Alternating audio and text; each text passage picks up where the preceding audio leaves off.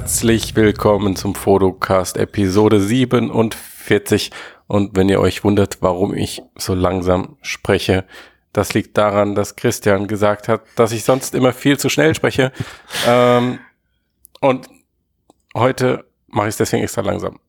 Das äh, hast du ausgezeichnet ausgeführt. Ja. Ich hätte, ich hätte jetzt gedacht, du musst einfach mal wieder runterkommen nach deiner Reise durch das schnelle Japan. Ja, gilt dieses Ah. langsam, langsam sprechen jetzt für den gesamten Cast oder kann ich Also du, also was du gerne machen kannst, ist, du kannst normal- jetzt einfach die ganze Zeit langsam sprechen, aber ich mach's am Ende einfach schnell. Also dann Wow. kriegen die Hörer das nicht mit, das wäre mal Idee. Ja, Dann lass uns Hammer. einfach, lass uns normalisieren und äh, lass dich auch mal wieder erden. Wie war deine Reise? Ja, ganz hervorragend. Wir sind ja jetzt äh, leider kein Japan-Reisen-Podcast. Ich habe viel gelernt, glaube ich, über die Kultur. Oder, also, das kann man noch nicht mal so sagen, weil es sehr schwierig ist, wenn man nach Japan reist, was über die japanische Kultur zu lernen, außer man beobachtet es von außen, weil die Kultur an sich irgendwie so, also es ist so eine krasse Monokultur und hängt so stark in sich selbst und in der eigenen Sprache und das, was da so vor sich geht im Alltag, das kann man wirklich nur beobachten, aber man kann nicht man kriegt von den Menschen an sich, wie sie sich unterhalten und miteinander umgehen, da kriegt man nicht so viel mit. Hm. Ja. Mir tut's jetzt für die Hörer leid, dass ich diese Frage gestellt habe, weil äh, ich wollte von dir, ich wollte von dir eigentlich nur hören, laufen die Leute da, weil ist ja das Land der Zukunft Ja. und der aufgehenden Sonne und da laufen doch bitte alle mit Headsets durch die Gegend. Mit VR-Brillen, alle, ja. Ja. also das ist doch da, das ist der Drehort für Ready Player One, oder nicht? Genau. Nee. Nein? Oh. Nee, also. VR-mäßig habe ich da in der Tat wenig entdeckt, in Tokio selbst auch. Also ich war ja unterwegs, auch in diesem Elektroviertel Akihabara und die stehen da echt noch hauptsächlich auf die ganzen steinalten Automaten. Also das, der Automat, der mich mit am meisten verwundert hat, war Pro Evolution Soccer 2014. Nein, und der wurde noch hart genutzt. Mehrere sogar. Ja, und da hat auch einer gesessen und gespielt. Oh Mann, krass. Da frage Oh ich mich, Mann. wer geht denn da hin und speist pro Spiel 100 Yen in das Ding? und dabei kannst du es für jedes Scheißgerät für 2 Euro kaufen und es ist noch nicht mal gut. Was ist da los? Die Haptik. Das ist, Wahrscheinlich. Ist einfach, du hast ein besseres Ballgefühl an solchen Arcade-Automaten. Ja. Und, und, das kenne ich von mir damals, wenn ich äh, damals als junger Spund in solche Arcades reingegangen bin, es gab ein paar, am Ende sind ja die Leute geil, die um dir, um, um dich herumstehen und dir zugucken. Ja. also ich habe da bei so Lightgun-Shootern habe ich dann immer die Highscores ge geknackt. Ja. Und dann habe ich das natürlich extrem genossen, wenn um mich herum da Scharen an Menschen standen und zugeguckt haben, wie ich mich durch House of the Dead geballert habe. Like a Boss. Oh, ha Like House of Boss. Death gab's immer noch. Teil 2. Also wirklich noch so richtig schöner, so 15 Jahre alte Automaten, die da rumstehen.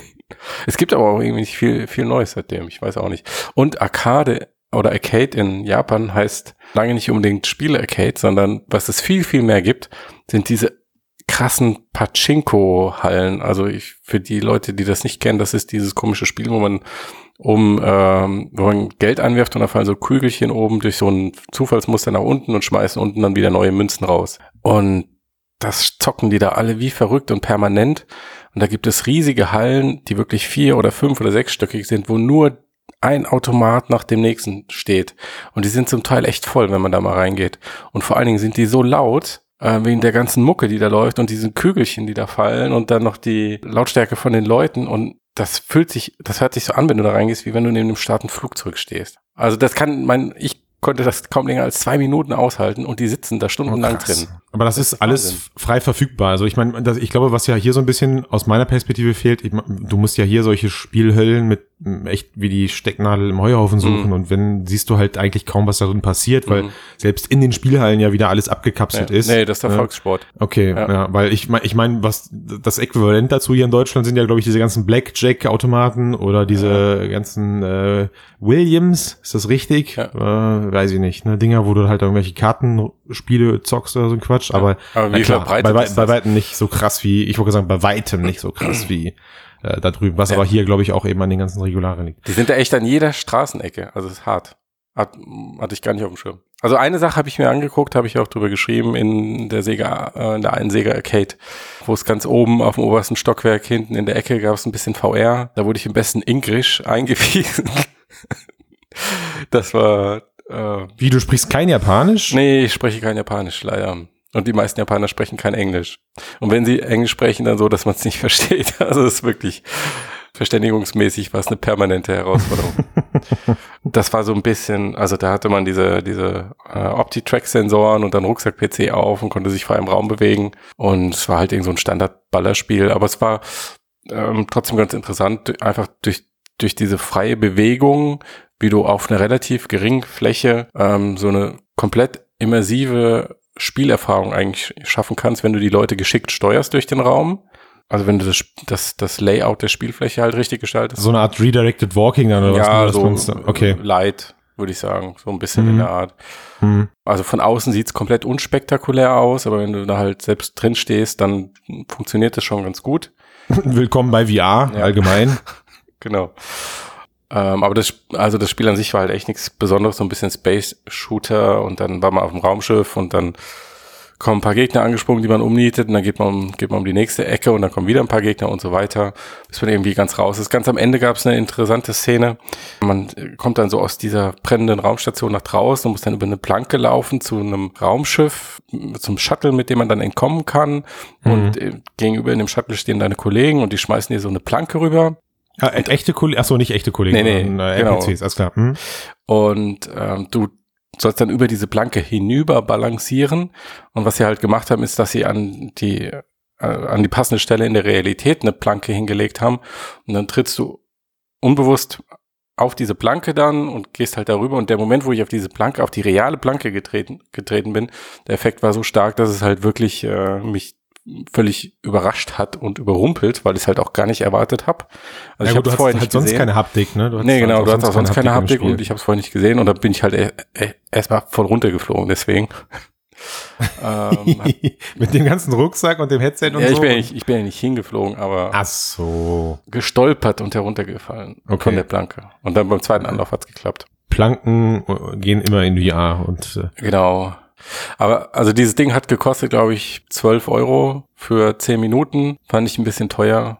da man. Aber hat ja noch einen hohen. Neuigkeitswert und also Ja. es war auch jetzt in der Stunde, in der ich mich da aufgehalten habe, waren auch immer Leute drin und es kam auch neu hinzu. Also Interesse war offenbar irgendwie schon da. Was halt richtig ärgerlich ist, ist, ist wir hatten es ja, glaube ich, im Vorfeld kurz nachgesehen. Ich glaube, die Mario Kart-Geschichte, was Mhm. ja jetzt damit nicht so, war irgendwie, ich glaube, neun Tage oder so Ja. nach eurer Abreise. Oh, Kann man nichts Oh. machen. Ja. wäre ich du, wie würde ich mich jetzt ärgern?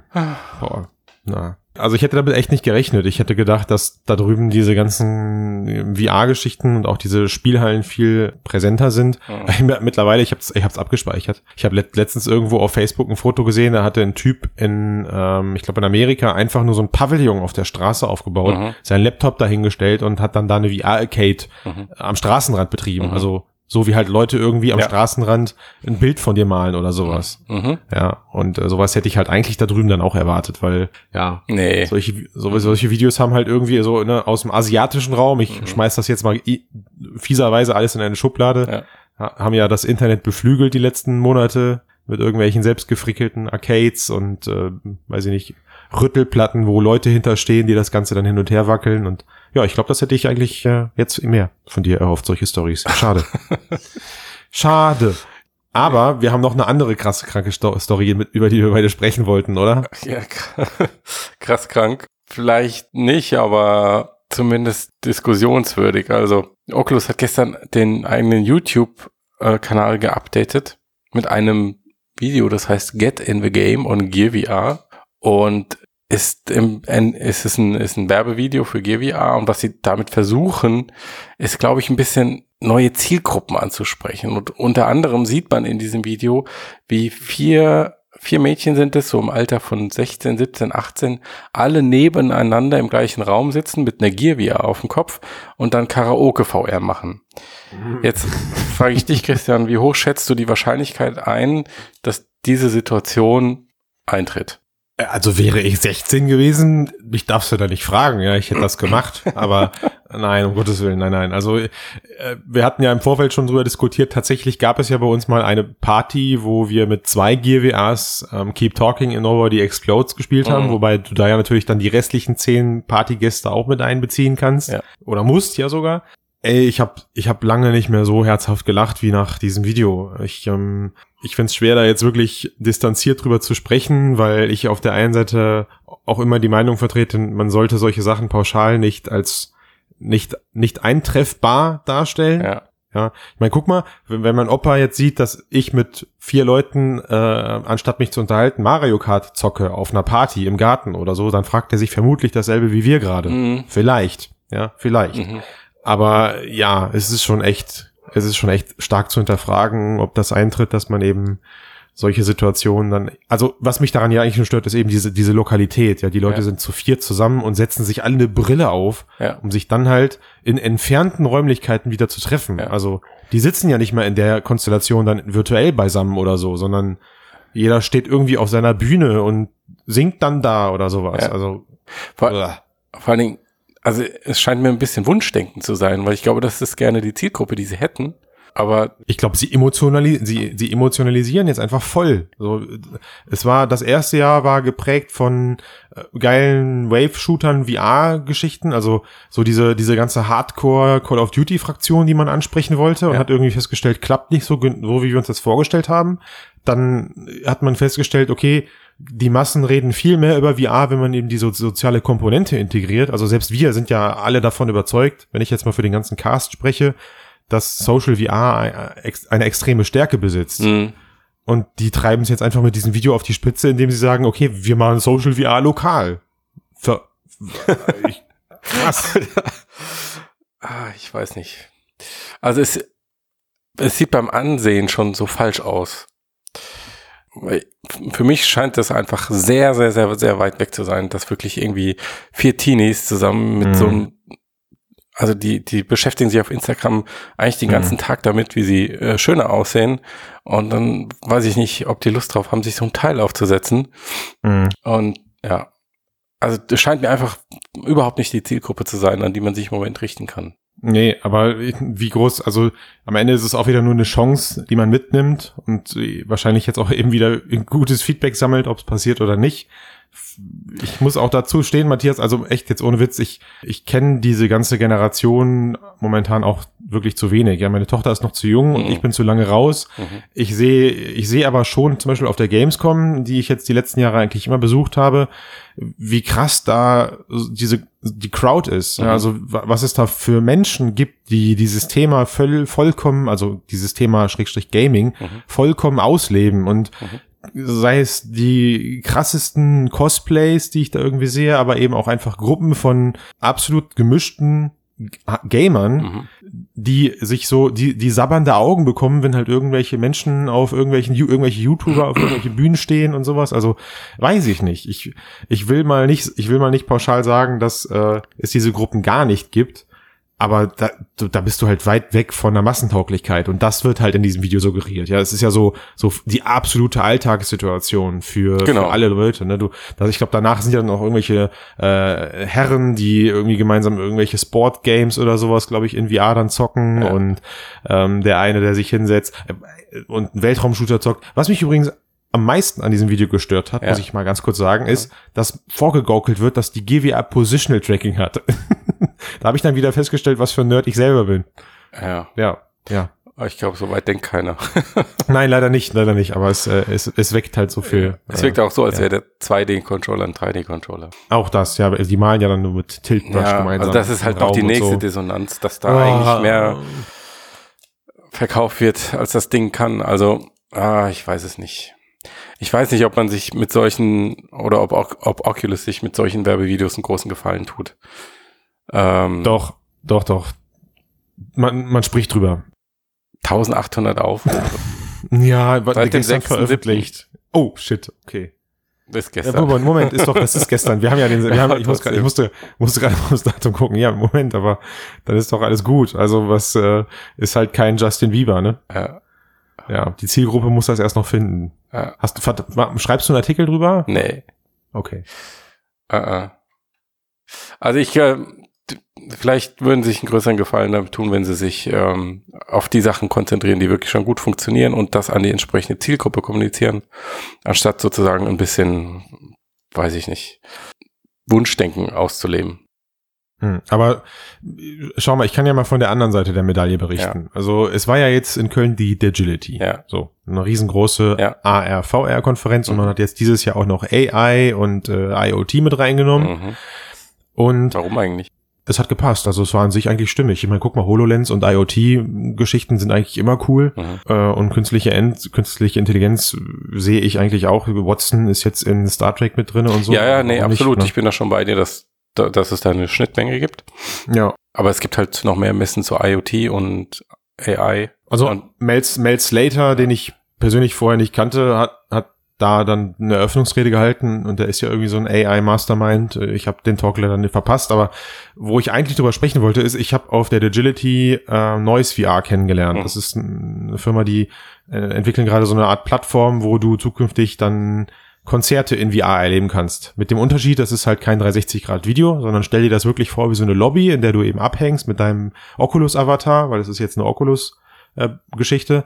Und siehst dann eben auf einer äh, künstlerisch anmutenden oder sogar real äh, anmutenden Bühne einen Künstler, der sich selbst über eine 3D-Kamera da reinbringt. So, ne? Und das war jetzt eine Demo, die sie gezeigt haben, wo du dann aber auch eben mit anderen Leuten in VR treffen konntest. Also die hatten dann mehrere Geräte aufgebaut. Und das sehe ich schon als Möglichkeit. Ja, natürlich ist das alles andere als jetzt sich lokal äh, für sowas zu verabreden. Aber ich will es jetzt, jetzt, ich will es jetzt mal nicht ausschließen, dass du zu zweit zu Hause dich mit anderen Freunden dann und sowas triffst. Ich kenne Menschen, die haben, die sitzen zu zweit nebeneinander im, im Rechner, äh, an, jeweils an einem eigenen Rechner im Wohnzimmer und zocken online irgendwelche World of Warcraft. Also nicht, dass wir uns so. falsch verstehen. Ich ja. glaube, dass, dass das Feature an sich, dass man mit einer, mit dass zwei oder drei Leute im gleichen Raum mit jeweils einer eigenen Brille in die gleiche Anwendung starten können, absolut notwendig ist und, und passieren muss. Ähm, jetzt, ich denke da gerade an so Live-Übertragungen und solchen Kram. Nur ich glaube, dass das jetzt noch nicht so weit ist und nee, dass auch vor allen Dingen Gear VR nicht das Gerät dafür ist und dass ja. die Situation, die sie da zeigen mit diesem Gerät und dieser Anwendung, dass die, dass das einfach fernab jeder Realität ist, dass es dazu mhm. kommt. Und deswegen mhm. frage ich mich, warum macht man damit jetzt Werbung, ähm, anstatt sich auf das zu konzentrieren, was jetzt im, was, was im Moment möglich geht. Und dann nimmt man diese neuen Aspekte damit auf, dann, wenn sie cool aussehen. Also sie vermarkten jetzt irgendwie was als Lifestyle-Produkt, was einfach ein krasses Nerd-Nischenprodukt ist. Ja, vielleicht einfach, also ich meine, wir wissen es beide nicht die Antwort, vielleicht einfach, um später behauptet zu haben, hier haben es als erste gewusst. Ja. Es ist so, man macht die Wette auf und sagt halt irgendwie, ey, wie, wir, wir haben das vor drei Jahren oder vor zehn Jahren vorhergesagt. Ja. So, hat halt ein bisschen gedauert. Aber was ich schon gemerkt habe, auch da wieder Be Bezug auf die, auf die Digility jetzt, mhm. da gab's, da gab's erste mobile Systeme, also Gear VR, die dann über, auch über OptiTrack ähm, Positional Tracking plötzlich bekommen haben, mhm. ey, das hat das Gerät so aufgewertet. Mhm, ja, es, ist, klar, ja. es, war, es war meine erste, meine erste Erfahrung mit einem Mobile-System, ja. was aber alle Freiheitsgrade besitzt. Mhm. Inklusive Controller mhm. auch, ja. Du hast keinen Backpack auf dem Kopf, du hast kein Kabel oder sowas, also mhm. da, da, die Zukunft muss dahin. Das ist, das ist der Wahnsinn, was das plötzlich macht. Also ich mhm. bin, äh, so sehr ich auch immer sage, dass diese PC-gebundene, diese PC-gebundenen Systeme immer existieren werden und mhm. weil sie halt immer leistungsstärker sind, mhm. aber sie werden, glaube ich, aus diesem Massenbereich, wie wir den immer wieder beschreiben, verschwinden. Mhm. Vollständig. Mhm. Das wird alles den Standalone-Geräten gehören und nur dann fängt es an Sinn zu machen. Na? Ähm, vorausgesetzt ist, wenn es aus der Nische herausgeht, dann, dann nur so, ja. Ja, aber was ist die Nische? Also ich meine, guck mal, ich habe das, wir haben das letztens PC, Mal gesagt. Äh, äh, Nische ist ah, Konsolen. PC Gaming mit ja. äh, High-End PCs zum Beispiel. Das Ach so, das meinst du, aber wäre für dich jetzt eine Größenordnung, wie es, wie aktuell die äh, Konsolenverkäufer aussehen, noch eine Nische? Da gibt's ja unterschiedliche Definitionen. Also ja. die meisten sagen so ab 100 Millionen verkauften Geräten bewegt ja. man sich langsam Richtung Mainstream. Also werden da auch die Konsolen immer noch eine Nische. Ja. So sieht's aus. Ja. Und das wäre für mich auch nicht das, wo ich mit gerade mit AR hin möchte. Also daher, für mich also, ist nicht mehr Nische oder Mainstream, wenn du, wenn du die Technologie in irgendwelchen alltäglichen Prozessen drin hast, wo sie wie selbstverständlich benutzt werden. Und das kann ich mir bei VR im Moment eigentlich nur vorstellen bei Anwendungen im Bereich Kommunikation und Telepräsenz. Mhm bei allem, was mit Erinnerungen zu tun hat, mit Video- und Fotoproduktion äh, hauptsächlich und vielleicht ein bisschen Livestreaming. Da sehe ich das im Moment. Gut, Stand heute. Ja, Stand heute. Klar, ja. das, da stimme ich dir zu. Aber was ich, was, was ich da eben mitgenommen habe, war, eigentlich äh, genau das, wo wir immer wieder so ein bisschen drüber diskutieren. Was ist jetzt eigentlich mit dieser ganzen Blase oder so? Mhm. Ne, wird die, platzt die wieder, schwell, geht das wieder weg oder so? Mhm. Was ich mitbekommen habe, ist eigentlich eher genau der Punkt, dass wir alle auf dem richtigen Weg sind. Ja, also Mhm. da war kein äh, überschwängliches Silicon Valley, everything is awesome gequatsche, Mhm. sondern man hat da wirklich mit guten Firmen über die Auf- und Ups gesprochen, die wir alle gerade erleben. Und alle sind sich aber in einem einig, dass eben so diese Nachfrage am Ende dann doch steigt. Ich habe ein super gutes Gespräch geführt mit einem Herrn, äh, Markus heißt, Markus heißt er, von dem Unternehmen Tricat, also eine Firma, die seit 2002, hat er gesagt, existiert und äh, eben sich diesem Thema Lernwelten und so widmet, aber auf grafischer Oberfläche, ja Aber nicht VR-spezifisch. Er hat's immer mit dabei gehabt, Mhm. aber es hat keiner für voll genommen. Ja. Und also es war immer diese, er wurde immer in diese Gaming-Ecke geschoben mit dem Teil Mhm. und hat aber gute Kundenprojekte umgesetzt. Also das krasseste Teil, was die gemacht haben, war, die haben den kompletten Gotthard-Tunnel digitalisiert oder eben als Spiel umgesetzt und die Leute haben dann eben am Bildschirm sozusagen Sicherheitsunterweisungen bekommen oder Okay. auch durchgespielt. Ja, also äh, aber am Bildschirm, nicht Ja. in VR. So und er selber sagt, dass eigentlich seit zwei drei Jahren also diese ganze äh, über diese ganze VR-Thematik, er, er hat das voll unterschätzt auch sozusagen. Also er sagt, dass, dass bei dem geht's jetzt gerade so richtig los, weil die Ewigkeiten schon auf dem Markt sind und auch so das absolute Mittelstandsprodukt haben Mhm. sozusagen. Ne? Mhm. Ähm, und solche Stories fand ich halt super, super interessant, das mal zu hören, dass die Leute sagen, ja, also all das, was man im Vertrieb gerade so gerne aus dem Hut zaubert, nämlich VR ist schon seit Jahren ein Ding und jetzt ist es endlich bezahlbar. Äh, das, deswegen rutscht das ganze Zeug jetzt in den Mittelstand und ist nicht nur den teuren Industriekunden und sowas vorbehalten. Mhm. Das ist, das stimmt einfach. Das stimmt. Volkswagen ist auch ein Beispiel, die jetzt anfangen, so eine Kollaborationssoftware auszurollen. Ja.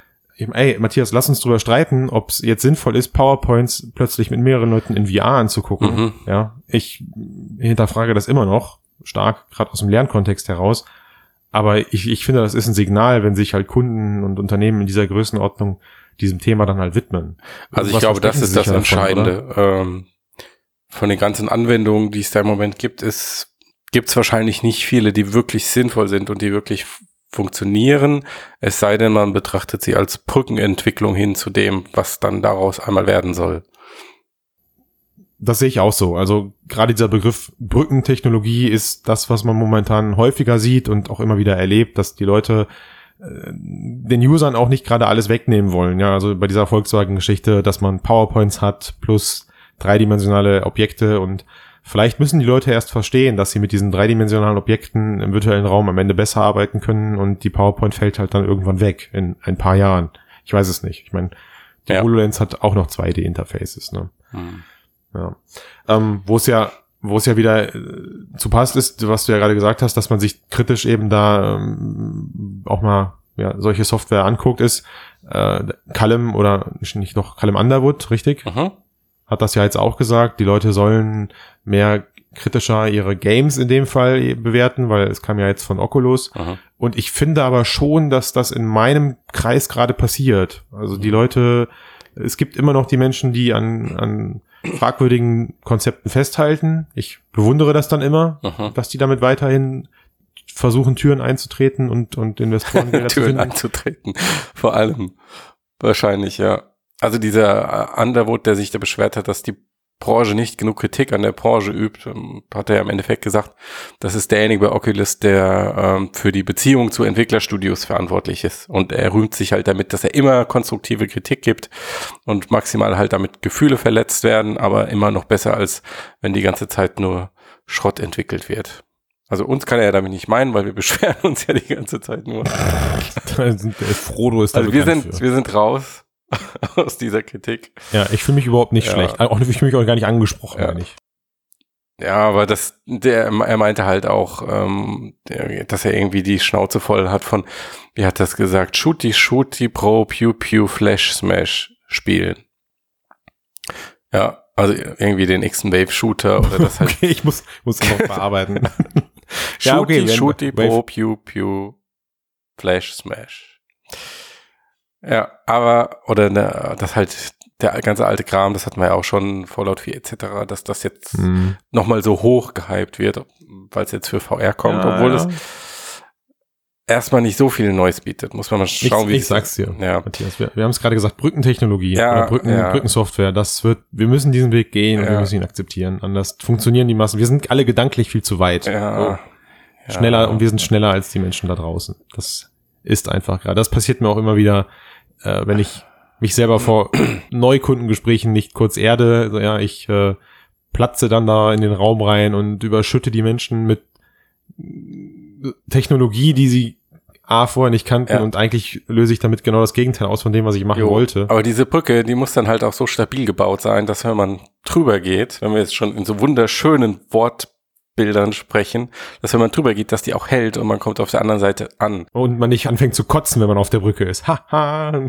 Und wenn dann der Mehrwert halt von solchen Portierungen oder etc. nicht, nicht groß genug ist und die Leute denken sich, okay, kann ich jetzt mit dem Teil auf dem Kopf spielen, ist ein bisschen anstrengender, ich schwitze ein bisschen mehr, ist viel, viel teurer oder ich mache halt normaler Monitor, klappt auch gut.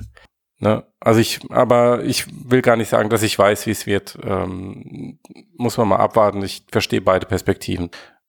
Und was ich eigentlich noch relativ krass fand für jemanden, der bei Oculus arbeitet, dass er halt gemeint hat, dass unglücklicherweise diese Art von Spielen, also diese alten oder diese Shooty Shooty Pro Pew Pew Flash Smash Spiele, dass die ähm, Den, den, den Satz hast du dir doch auf die Hand geschrieben. Ich kenn das doch nicht immer so, Wahnsinn, Ja. okay.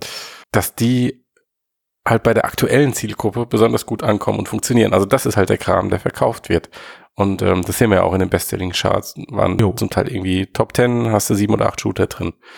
Und das ist ja irgendwie schon relativ, also ich weiß gar nicht, weiß noch gar nicht so richtig, was man mit dieser Aussage anfangen soll, wenn jemand des Unternehmens sich darüber beschwert, dass bestimmte Inhalte bei der Zielgruppe halt leider besonders ankommen und jetzt überlegen sie, wie sie das Schiff rumreißen können oder eine neue Zielgruppe finden oder ich, ich weiß es ja auch nicht genau. Und vor allen Dingen hat es auch deswegen Geschmäckle, weil ja Oculus eigentlich am Anfang immer die Firma war, die trotz der Innovation, nämlich die VR-Geschichte an sich, ja immer so ein bisschen das, die, das Traditionsschildchen hochgehalten hat. Ne? Vielleicht erinnerst du dich zum Launch. Ja, der, nee. also sie waren ja diejenigen, die am längst noch an diesen ganzen Gamepad-Geschichten Ach festgehalten so, haben. das ne? meinst du Also, mit Tradition. Genau, Ja, klassische Spielkonzepte. Also sie hätten, sie hätten aber nicht, wenn sie Touch fertig gehabt hätten. Das ist die Frage. Das ist die Weiß- Frage. Konnten sie damals einfach nicht Hm. besser und haben, haben, haben deswegen gesagt, wir machen den alten Kram erstmal. Also die, die ersten Spiele, ähm, wie hieß das nochmal mit diesem, äh, dieser Zelda-Klon? Äh, Kronos. Hätten wir Sven dabei gehabt, wäre das nicht passiert, die Situation gerade. So, Kronos, genau. Das absolut beste, eines der besten Spiele nach Meinung. Lucky's Tale und Ja. wir fallen gibt noch bestimmt noch ein paar andere, Mhm. die mir jetzt gerade nicht einfallen. Also sie und im, im Gegensatz zu HTC, sie haben ja schon relativ stark daran festgehalten. Und da fand Naja. ich, ja, Was du, was du damit einfach am Ende wieder sagen könntest, also nicht du jetzt, aber was ich jetzt damit sage, am Ende merkst du trotz der zwei Milliarden, äh, Oculus bleibt auch nur ein Startup.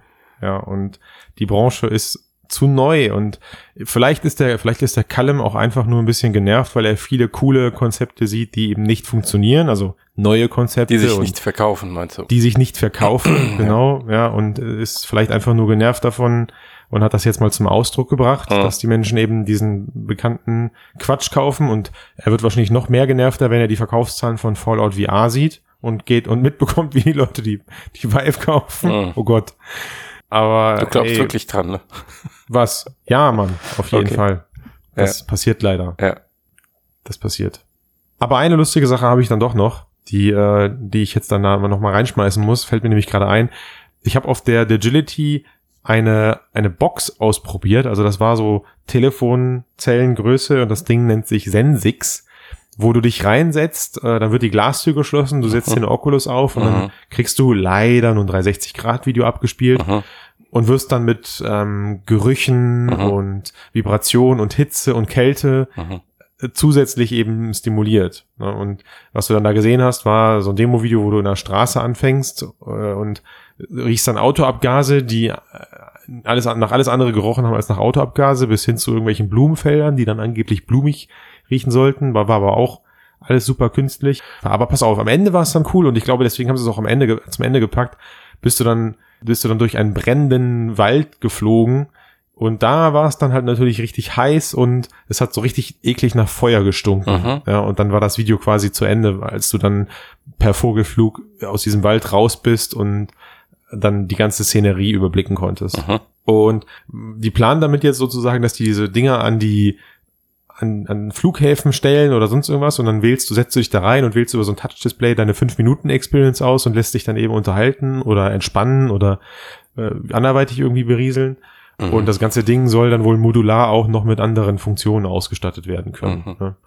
Ich muss gestehen, also 90 Prozent von dem ganzen Zeug fand ich echt fragwürdig, aber diese, diese eine Waldszene da, ne, diese brennende Waldszene, ja. die hat mich echt dann doch nochmal gepackt. Ja. Weil, ich meine, der Typ kann ja nichts dafür oder die Entwickler können ja nichts dafür, dass Blumenduft und Abgasluft oder so noch nicht cool zu konservieren ist oder Mhm.